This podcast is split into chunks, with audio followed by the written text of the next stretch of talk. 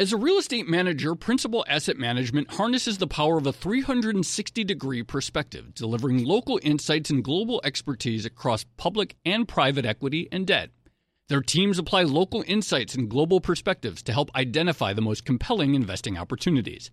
Principal Asset Management, actively invested. Learn more at principalam.com.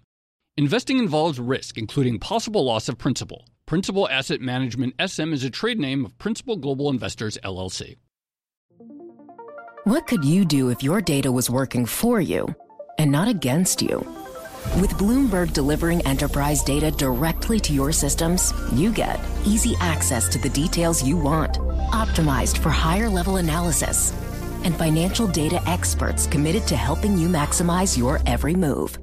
Our data is made for more so you can show the world what you're made of. Visit Bloomberg.com slash enterprise data to learn more.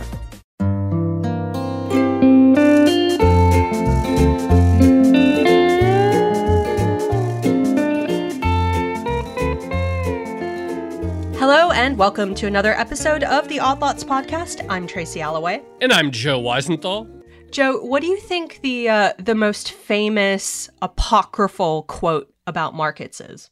I guess it would have to be the one about markets staying solvent rather or markets staying irrational longer than you could stay solvent or something like that, right? That's got to be it.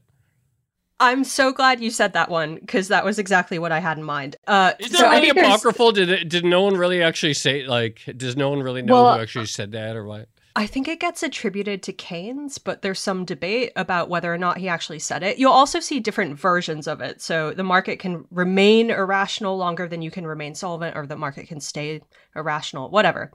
But it's a situation I think that everyone is kind of familiar with where you look at something and you go, this is absolutely insane. And yet, you know, like it keeps rising in value or people keep pouring money into it and you feel like you're going crazy because no one else seems to see the thing that you see. Yeah, you see this phenomenon a lot. Someone either calls something right, but they're way before other people. They don't make money on it. They, if they're short, they get stopped out of their trade long before the uh, the market sort of repriced to normal. Uh, and it seems really tough because a you're like you know if you're if you're in the investment side you're losing money or you're losing mm. reputation or as you put it you just like start to feel like you're the one who's going crazy. Yeah. So today I am very very pleased to say that we are going to be diving into maybe the ultimate example of this phenomenon, but we're going to be talking about Wirecard. Do you remember that company? Yeah, but I never really understood what they did. And so, for no other reason, I'm excited about this episode because I'm going to finally understand what Wirecard did or didn't do. Yeah. Or maybe didn't do. Well, all you need to know is that it was supposed to be this this fancy fintech company. I think at some point it had like a market valuation of almost 30 billion dollars or something crazy like that. And it was this big like up and coming rising star in Europe and particularly in Germany. And of course, it turned out to be a massive fraud. And now, you know, speaking of going crazy, speaking of reputational damage, uh, I, am going to go ahead and say this episode comes with with a big disclaimer, which is there is going to be a lot of media navel gazing ahead. That's okay. Because That's yeah, I, I, think in this instance it, it works because we're going to be talking to the journalists who actually covered Wirecard and, you know, doggedly investigated this company and basically kept saying it's a fraud. There's evidence of fraud. And no one listened, almost no one listened.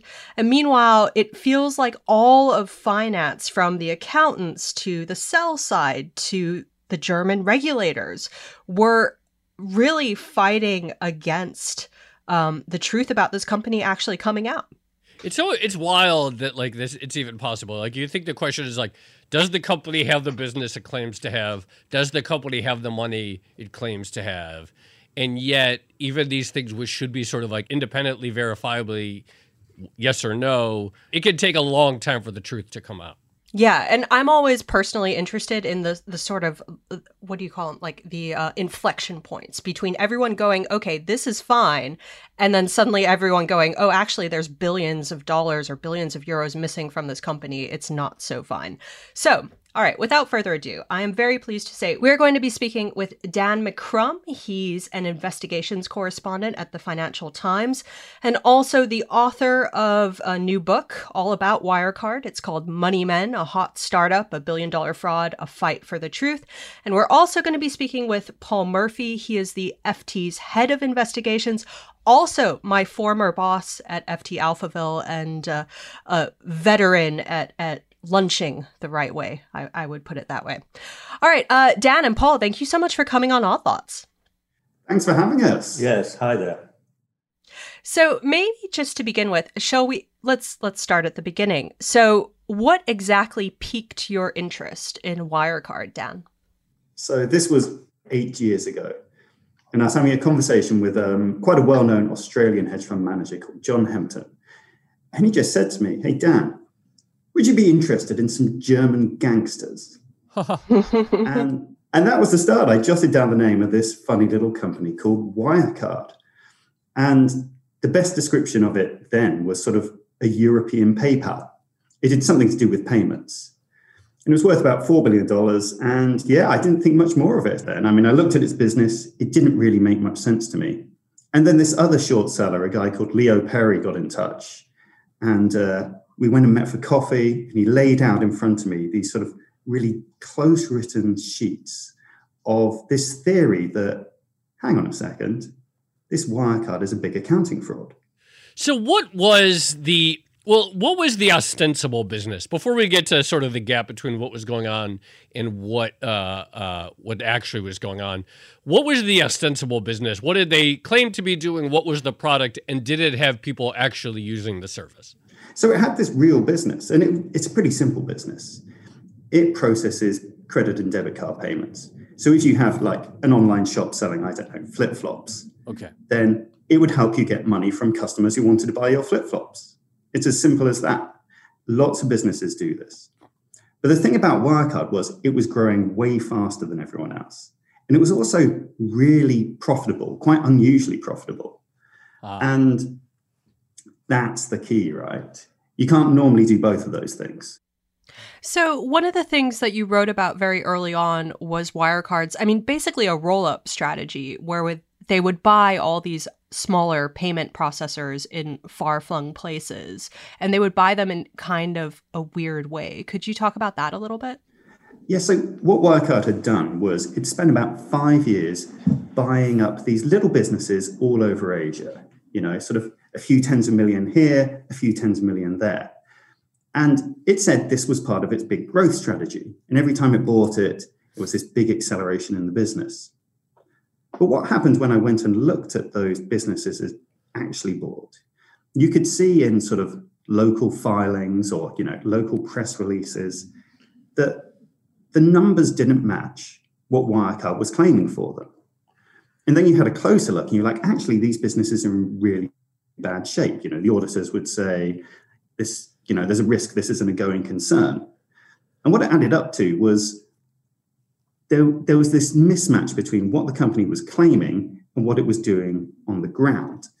And you could see little transactions, you know, which seemed like money was maybe going out the side door. And it looked to me like there was accounting fraud. they were just using these, these acquisitions to, you know, play some tricks with the accounting as they bought them. You know, it's funny going back to you mentioned that the original catalyst for this was a conversation with John Hempton. And we had John on the podcast, I think maybe last October, or maybe it was actually the middle of last summer. And I remember he made a point that was like anytime you see a financial firm growing fast, period, that's like a good red flag to begin with. That like finance is kind of boring mm. and so if you see any sort of company in finance making a lot of progress, and of course, what was that other company? Oh yeah, Greensill was the other one that he was. Uh, I think that was actually what we were talking about on the podcast, and of course, that also was a fast-growing finance company that um, that imploded. What did it look like, though? You know, when you say, okay, there seemed to be some gap between numbers here and numbers there. Like, can you give give a little bit more detail onto what these discrepancies looked like from your perspective? So Wirecard would do funny things like it would say, "Hey, we're buying this company in December," okay, and it would actually announce the deal and agree it then. And then it would make a big down payment. So it would say, hey, we haven't actually signed the documents to take ownership of the assets yet. But so because we're, you know, we're heading towards this takeover, we'll make a kind of a deposit, like a down payment. Okay. And they would claim to send a bunch of cash out the door. So say 10 million euros out of a 40 million euro deal, which they would send out before the year end finished. And what that looked like to me was the thing about accounting fraud is your profit looks great, but when the auditors walk in at, at the start of the year to, you know, do the audit, the first thing they're going to say is, can we see the bank balances? And they're going to be expect them to be full of cash because you've just had this really profitable year. So what it looked like was this trick to go, oh, the cash is going to be short. We'll pretend we've sent it out to these guys, and that will hide the fraud. And so every year the deals got bigger because huh. when you're doing accounting fraud, the numbers get bigger every year.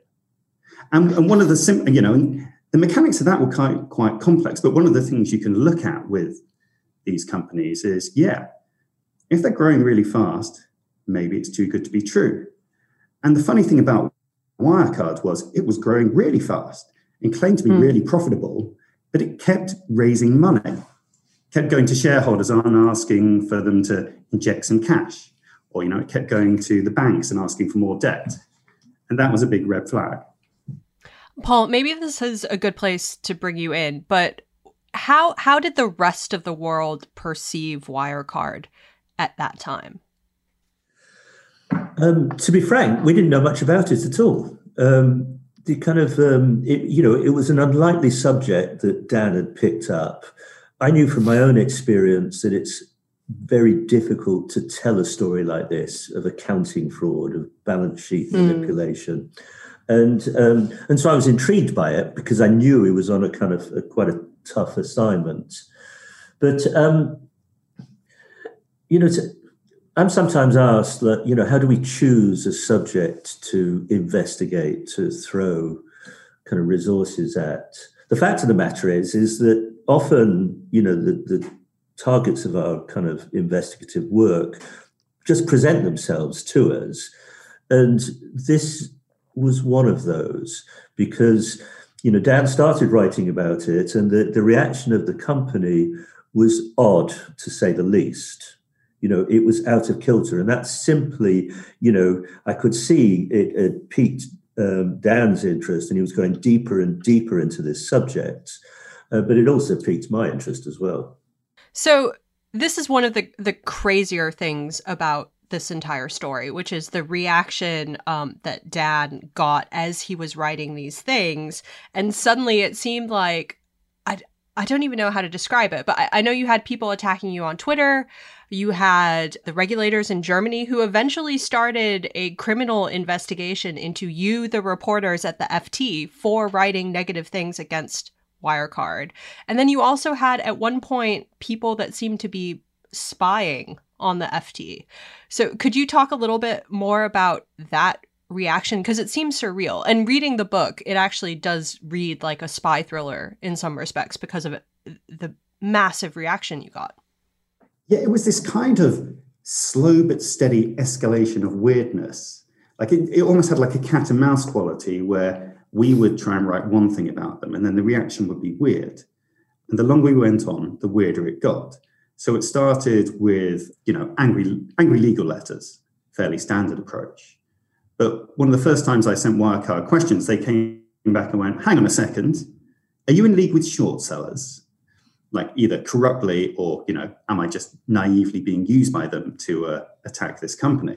It's like that's weird. We've hit a nerve here haven't we?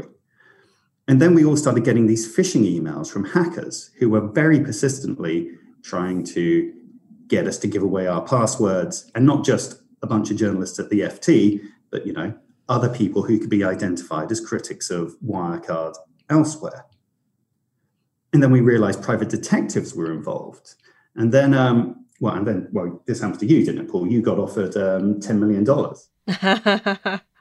Were you tempted, Paul? well, actually, um, I mean, I was so surprised by the um, approach. Um, I wandered back into the FT newsroom, and the news editor at that time was Peter Spiegel, who's, who's now in New York. And uh, I said, You know, this has just happened, Peter. What do you think? How, how should we react? And he said, I want some. You just assumed it was a setup we already knew this was a very, very strange company. You know, aside from all the kind of, you know, the phishing emails, the the kind of the kind of clown spying operation, we were also dealing with an avalanche of, of online abuse. You know, Dan was taking, you know, was taking the brunt of it, but it was also any other journalists, other journalists on Alphaville, myself, uh, the editor, of course, everybody was accusing us of uh, us of being corrupt in some way, uh, which in itself was just kind of crazy. You know, it, it was um, you know this was you know at the time this was kind of pre-Trump. Uh, it, it, it wasn't as though they were you know just um, copying what was happening in America. It was a this was this we we gradually came to understand. This was the Wirecard playbook.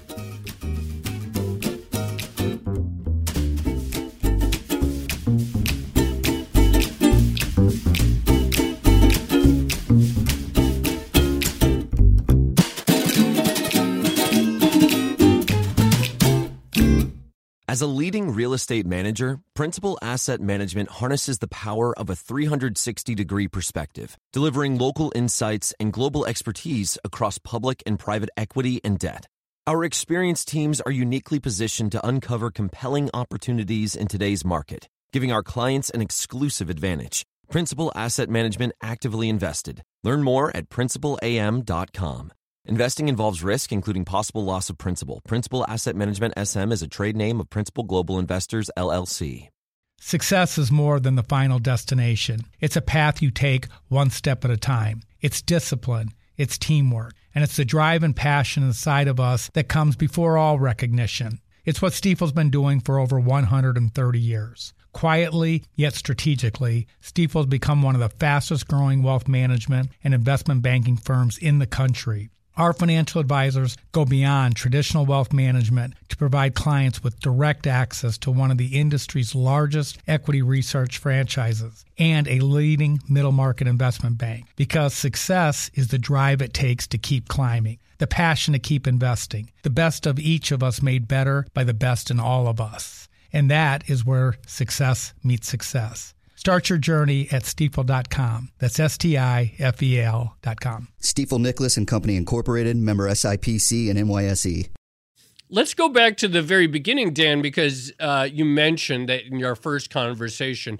And also, I want to talk to about working, uh, getting tips from short sellers and allegations of being in league with them.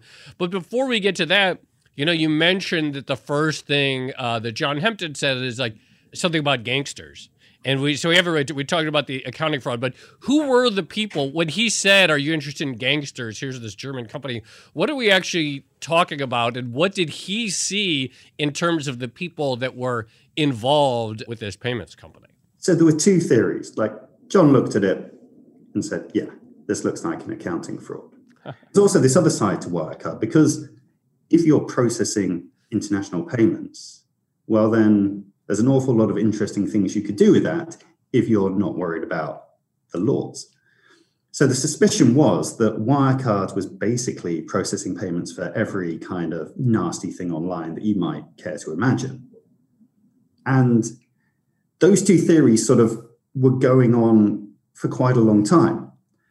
And in terms of the gangsters, I mean, I think he might have had in mind the chief executive, Markus Braun, who was this sort of former KPMG management consultant who just sort of spoke in tech gobbledygook.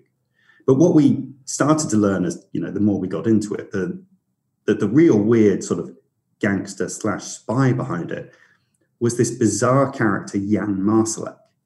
He's kind of like um, an Austrian whiz kid, like speaks multiple languages, dropped out of high school to run a tech startup. And everyone goes on about how eloquent and charming. I mean, you had lunch with him, right? I mean, I did, I did.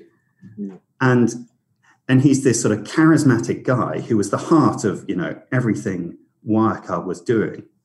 But there's this weird other side to him, and um, he comes across as someone who's like the consummate improviser. He's constantly getting into these scrapes and almost destroying the company. But then he's got this other side to him where even now we're not really sure whether was he a spy or did he have just some sort of James Bond fixation uh-huh. where he's, you know, trying to hang out with Libyan militia groups or, you know, for his holidays he likes to go for a stroll around Syria with the Russian army. As one does, right? Uh, Paul, what was lunch like with him? Well, um, the first lunch I had was quite a kind of stilted affair. This was the one where we thought there was a chance that he'd offer me a bribe.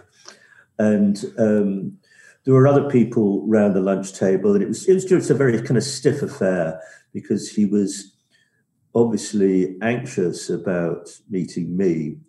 You know, we were discussing, you know, the fact that I knew that his company was running a kind of black operation against the FT because he didn't offer a bribe at that on, the, on that occasion, we organised a second lunch together, which was just myself and Marsalek.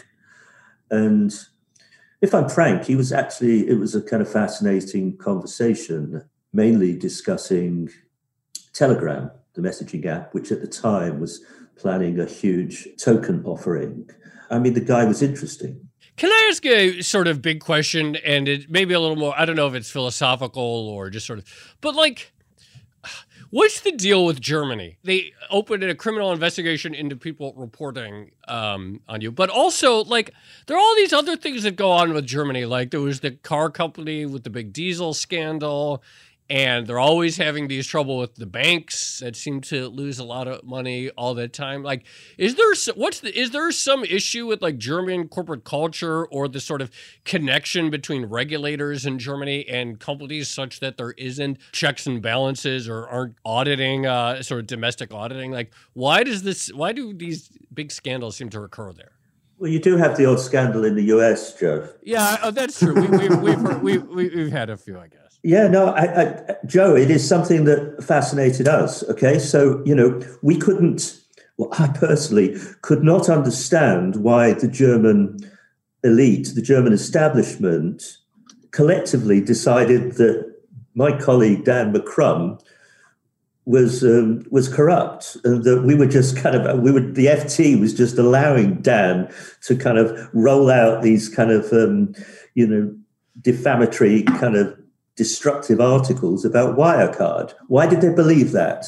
I think it's fair to, you know, it's obviously we're generalizing here about German business and political and financial society, but there has been over the years a kind of, you know, uh, a tendency for them to distrust what we would call kind of Anglo-Saxon capitalism. Yeah. Um, you know, there was the kind of hedge funds and locusts all those sort of examples. Well, also, it was the German banks that loaded up on all the garbage, like prior to the great financial crisis, too. Like the uh, the Greensill, didn't they have a, open up their own bank in Germany? Like it feels like, you know, I always have this sort of view of Germany as like this sort of uh, small c conservative culture, and yet it seems like they're they're always like running into trouble, particularly when it comes to finance.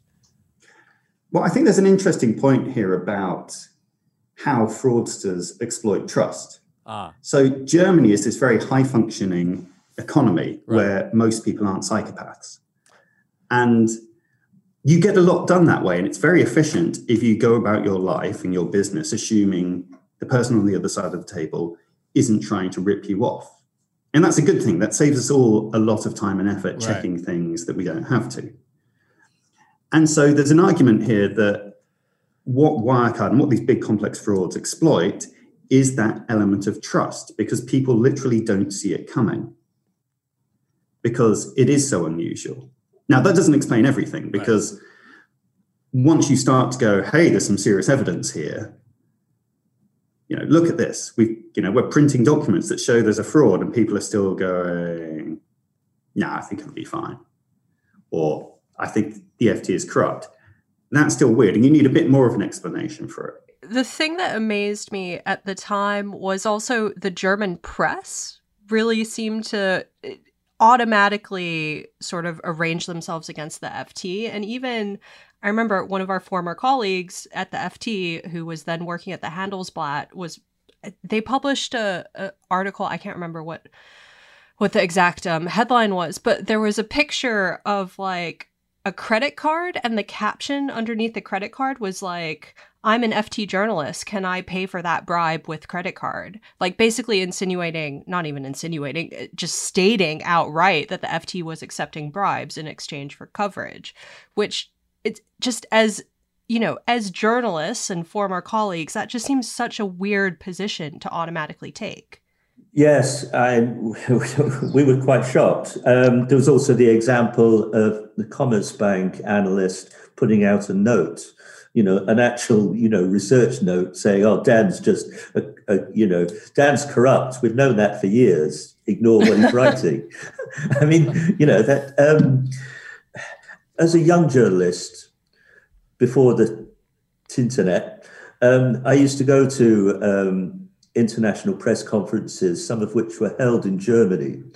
And one thing I remember is on the first occasion I went to one was that the chief executive would do a presentation and the assembled German press would all applaud the chief executive. And all the kind of British press would be standing there kind of shaking their head saying, what the hell's going on here? You know, we're journalists. That's, you know, we're here to kick the tires, not to applaud the chief executive. And I think it's fair to say that there's there's you know there's there is a different relationship between you know the German financial press and the corporate world.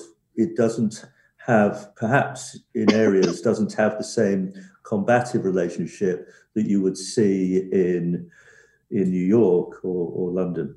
Can, there's a funny aspect yeah. of this is slightly media navel gazing, but there's a funny aspect of German privacy law which which means that sort of the practice of quote approval, where you have a conversation with a right. journalist, and then instead of them just writing up what you said and putting it in the story, they then go back to you with, here is everything you said. Are you happy with it?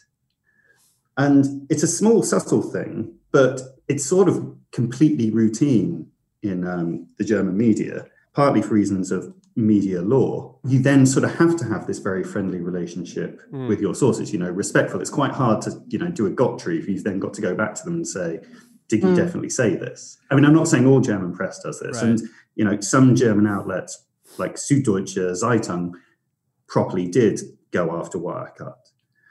Um, but you've, you've also got to credit the company with some pretty effective tactics. What they did is they turned it into a battle between the Financial Times and Wirecard. You know, they, they cooked up this witness statement from a guy in a nightclub saying that he knew a story was coming, and then go and give it to prosecutors and say, look, FT journalists are corrupt. We've got the evidence. And that sort of allowed the German press to sort of sit back and go, well, this is very complicated. Right. There's a lot of allegations flying around, and let's just munch some popcorn and watch this battle unfold. It, it's so, also worth noting, uh, just to yeah. uh, to add to that, um, it's worth noting that because the German press reacted in that way, and because you know BaFin decided to launch, you know, kind of uh, a criminal investigation into Dan himself and also into our colleague Stefania Palma. That meant that the FT had to double down, you know, because you know the German establishment was questioning the integrity of the Financial Times. And so we were going to stay on that story. You know, we were not going to back away from it. So their allegation is like, oh, you're corrupt, you're in league with short sellers. And this happens in media like anytime you write any negative, anything negative about a company at all, people talk about, oh, you're in league with the uh, short sellers. But you were like initially tipped off by two separate short sellers. So the idea that like there it's not corruption, but you know, for a lot of investigative journalists, often that's sort of a, a, an initial tip or something like that. Can you talk about like how you think? I mean, obviously, like you probably hear from short sellers all the time, and these days, short sellers publish their own reports and stuff. But can you talk to just sort of us philosophically, or maybe uh, in terms of journalist best practices about how you think about your responsibilities and reporting responsibility when you get an initial tip from a short seller who presumably has some interest in seeing the company implode. Yeah, so short sellers are fascinating sources and great sources. Right. And, you know, I find them fascinating characters as well. I Yeah. mean, you know, I mean, there's a bunch of them in this story, some of whom are really quite interesting and extraordinary. But whenever you deal with any of these guys, you have to be aware of their financial interests. And that's true of pretty much anyone you talk to as a financial journalist. Right. You know, the lawyers, the bankers, the management have got stock options. Every single person is either getting paid to talk to you or is talking their own book. So the idea that short sellers are somehow different in that regard just because they're a bit more cynical than the other ones, you know, doesn't really carry much weight. And and the reason why I started talking to short sellers was simply just because I found them interesting people. Like I met Yeah. Carson Block's one of the most famous ones. And um, you know, I went to meet him and he was like completely like anyone else who I'd met in finance up until that point, you know. I mean, he he comes across in this, you know, almost slightly Californian bro manner, whilst also completely eviscerating fraudulent companies. And he had all these amazing stories of, you know, scuttlebutt, you know, the rumors that were floating around. Who's the, you know, who's the CFO of a tech company who's known to every maitre d' in San Francisco for splashing money around? That sort of Yeah. terrific little gossip. And I kind of thought, well, this seems journalistically interesting. And the thing is, when the way I deal with them is, you know, if someone comes to me and says, here, I've done a bunch of work and there's something up with this company, then I basically say, thank you very much, take that away and see what I think of it. And can I reproduce it? Is it solid? Can I go and find the documents myself? Is there other evidence? And there's nothing wrong with that. That's like lots of sources come and tell you things and then you deal with them. And then you just have to be careful about, you know, not then going back to them and saying, you know, you can't go, thank you very much. That was amazing. We're going to publish a story on Tuesday. But we don't, you don't do that with other sources where, Right. um, you know, price sensitive stories. I'd add a couple of things to that. Um, one, you know, it really is no different than talking to, say, bid gossips, people speculating on mergers. What you have to be careful of is, you know, the flow of information. If it becomes a two way flow, it starts to look suspicious. The other thing I'd say is that um, short sellers, certainly in my experience, they tend to do deep research. And that is part at least partly because the downside for them is infinity. You know you can buy a stock and the most you can lose is the money you put on the table. But if you're short a stock that stock could go to the moon. And i actually sometimes wonder you know if if dan hadn't brought down wirecard at the point he did you know what would have happened if Wirecard had become one of the meme stocks. Right. You know, Mm. what if what if you know it was the most shorted stock in Europe, major stock at the time, certainly in Germany. You know, if that stock had been sent to the moon, it would still be there, I suspect. They probably would have bought Deutsche Bank. Yes. um, that's right, because at one point their market value, I think, was higher than Deutsche Bank, which again is absolutely crazy. Did any of the short sellers make money on the stock that you're aware of, or did it just sort of drag on for for too long? So, I mean, you talked about like how markets can be irrational much longer than you can be stay solvent right at the beginning. And um, for some of these guys, they were losing money for years. I mean, I, I talked to them. Like, there's this very smart guy, at Eduardo Marx, who's kind of like like Brazilian. He's like central casting's idea of a hedge fund manager. You know, Brazilian. he lived in California for a long time. Surfer. When we were doing this, he had long black hair, and and we're sitting there talking. He'd literally plumbed every avenue that he could to try and expose Wirecard. He's like, you know, I think we're going to have to catch the chief executive at some sort of dodgy party with Harvey Weinstein before anybody is even going to care. Because it was just so frustrating and they would and they just kept losing money. But then right at the end so there's this moment in june 2020 where wirecard comes out and says yeah, we the auditors aren't going to sign our accounts because 1.9 billion euros is missing. And everybody who'd been following it knew in that second it wasn't missing, it had never existed, and this company was toast. But the weird thing was, its share price didn't go to zero straight away. It sort of, you know, it dropped like 50 or 60%, and then sort of hovered there because there were all these investors who began so caught up in the idea of Wirecard that they still thought maybe there was a way back. And that was the moment that all the short sellers took advantage of and sold every single share and put oh. an option that they could get their hands of. And so it was that single one or two days after Wirecard announced it was all over that they made back all the money and more and actually made profits on this sort of years long campaign.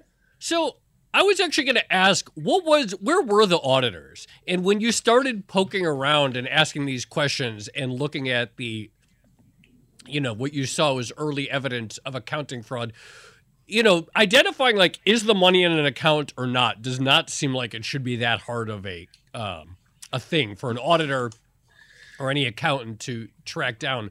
Where were they the whole time until they finally came out and said the money's not there, we can't find it? Dan's best to talk on that, but I'd just say rule, you know, a kind of a base rule of financial journalism is never, ever, ever trust the auditors. right. You know, just you know, name me one major fraud that has been revealed by an auditor. Name me one. so I think the best example of this is kind of like the last almost year of Wirecard's life. We published this story in October 2019 saying this is how they're committing fraud here are all the documents, here are all the names of the fake clients. This isn't real. And so Wirecard launches this special audit to look into all of these allegations. You know, it's a company, it gets to right. investigate itself.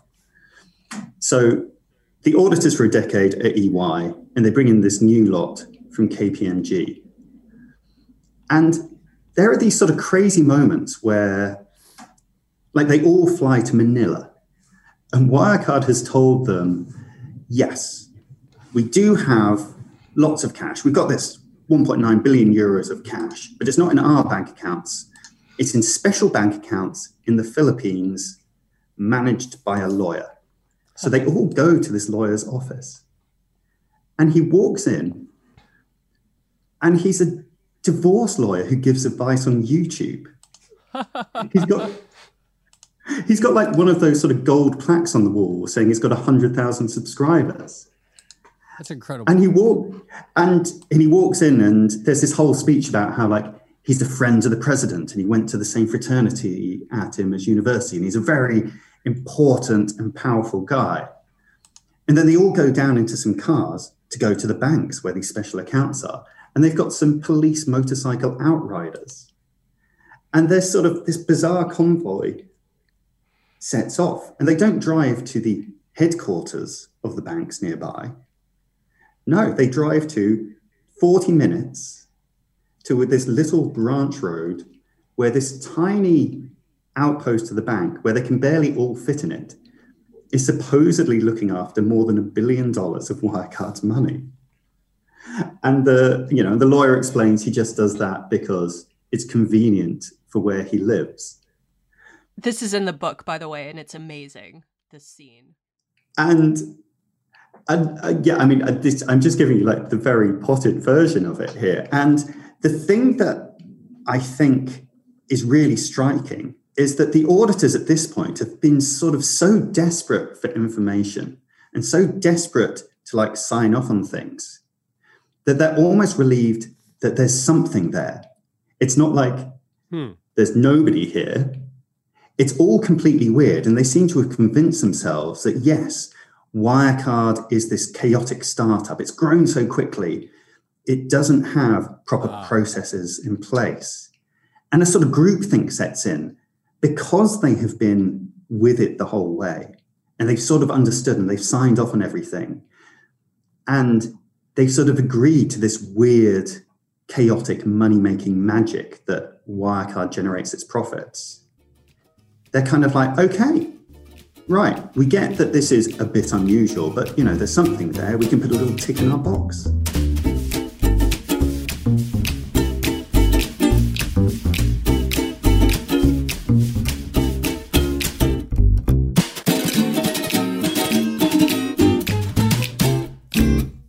As a leading real estate manager, Principal Asset Management harnesses the power of a 360 degree perspective, delivering local insights and global expertise across public and private equity and debt. Our experienced teams are uniquely positioned to uncover compelling opportunities in today's market, giving our clients an exclusive advantage. Principal Asset Management actively invested. Learn more at principalam.com. Investing involves risk, including possible loss of principal. Principal Asset Management SM is a trade name of Principal Global Investors, LLC. Hi, I'm Ron Kruszewski, Chairman and CEO of Stifel. Financial advisors, if you're not growing your practice, you're losing market share. Stifel is a growing entrepreneurial, advisor centric firm built for successful advisors like you. Imagine having the resources of the largest wirehouses and the support of the boutique shops, but none of the bureaucracy to get in the way of you serving your clients. At Stifel, it's your business, your book, your clients. I always tell the advisors we're recruiting, I want you to come to Stifel and double or triple your business. Most of them laugh and shake their heads, but I'm serious. Don't take it from me, take it from Stifel's number one finish in JD Power's 2023 U.S. Financial Advisor Satisfaction Study. So, there's a reason why 148 financial advisors joined Stifel last year. Come join us and find out why Stifel is the firm where success meets success. Visit www.choosestifel.com. Stifel Nicolaus and Company Incorporated, member SIPC and NYSE. Was there ever a moment where, you know, this had dragged on for quite some time? And I know um, the FT as a newspaper and Lionel Barber, um, the former editor, was very supportive of you, but there were times clearly where your career was probably strained by all of this. Uh, you had criminal charges against you. Uh, you had, you know, sell side analysts, the accountants, the financial regulators in Germany all saying that this company was fine. Was there ever a moment where you worried that, you know, the the fraud would never come to light? So so there's this moment where Wirecard cooks up a conspiracy and it looks so bad that the Financial Times finally announces that, okay, we're going to conduct an internal investigation into me and Paul to clear the air. And I very clearly remember that phone call because Lionel called me up to tell me about it. And he'd always said he completely trusted us. He knew we weren't corrupt. And, you know, he said, it, it's obviously going to clear you. I'm not worried about that. But you know, this is just a tactic we have to do to get ahead of Wirecard. Otherwise, no one will pay attention to the story which we knew we had, which was going to kill them. And even though I knew everything he's saying was right, it was sort of, you know, when it was like I was hearing in his voice at a distance. And it was just sort of this moment of like everything collapsing in. And it's like, mm. holy shit, I think they're going to get away with it. And it was also really worrying as well, because at this point, you know, we knew there were Russian spies maybe involved. There were some pretty nasty characters. And I'd be like cycling home on my bike, worrying about, well, if I get knocked off by a bus or something here, that's going to be very convenient for everyone. You kind of tell yourself as a journalist, right? You get a certain protection because if that happens to you, that's quite a high profile thing, and that's going to really attract the attention of the authorities more than a you know esoteric financial crime but in that moment when you're like okay so even the ft is investigating us maybe we are corrupt it's like well i feel quite exposed and if this doesn't work out my career is finished when did the tides turn? Like what was the thing that i mean you mentioned in 2020 that the auditors came out and said yeah the money uh, is missing. But what was uh, what finally turned the tides to get this sort of rethink, and suddenly uh, you sort of realized that people were started believing you. The turning of the tide is related to the, as Dan was just saying, this point when we were investigated internally to check whether we were actually corrupt. We reached a point where we were essentially at kind of hand to hand combat with this company. And both Dan and I were so infuriated that they'd managed to kind of to stymie what what we were trying to do. You know, the fact that we were investigated internally allowed Wirecard to raise, I think, 1.4 billion dollars in cash. Oh, from we didn't even talk about SoftBank's involvement, yes. which is a, yeah, which oh, is like another just. Yeah, obviously. SoftBank throws up and gives them a billion dollars. Soft in the head bank is what I always say. But, um, you know, kind of when we came out of, when we were cleared by the internal investigation, you know, Dan came out of that, you know, fighting fit. And there was an absolute determination then that we had to, you know, put this matter to rest. Uh, we discussed it in depth at the time and how we would do that. And, you know, the argument was around we had we knew that we had to put real tangible evidence in front of people and the way we did that was a decision to you know do a story explaining how the customers were fake and therefore the cash was fake Right. but also we we made the decision to actually publish the documents we had a key Hmm. thing was Ah. um, an internal spreadsheet uh, I don't know, Dan, how, how many pages long, how many sheets long was that spreadsheet? It was very substantial. Yeah. It, it was a sort of document that just couldn't be fabricated. And you also brought together all the chats and emails around that actual document. It was putting that kind of tangible evidence in front of the reader that killed it. That was done on October the 15th. I remember the day, 2019. We knew at that point that this business was dead. We knew it was a fraud. In actual fact, it took another kind of seven or eight months to Wow. disintegrate. Just to wrap the whole thing up, what what's your top tip for spotting a potential fraud? What what should people be looking for? There's a famous American short seller called uh, Marc Cohodes. He has this phrase I love, which is there is never just one cockroach in the kitchen. So if you find one lie, you're going to find more of them. Almost as simple as that. If you find that a company, like you can look for, you know, financial indicators. Are they growing very quickly, but also taking on loads of debt? Are they growing really quickly and really profitable in a way that's too good to be true? All, you know, all those sorts of like financial things. Um, you know, have they got a big receivables balance, which is growing faster than their sales? But when it comes down to it, are they lying about something? Because if they lie about anything, then they'll probably lie about a lot else. That's a good one. All right, well, Dan and Paul, it was so good to have you and uh, do do a bit of uh, media navel gazing. So thank you so much, and congrats on uh, you know bringing down Wirecard and also on the book. Yeah. Oh, thank you so much. It's Yeah. been uh, terrific. That was Thank really you. fun. Thank you so much.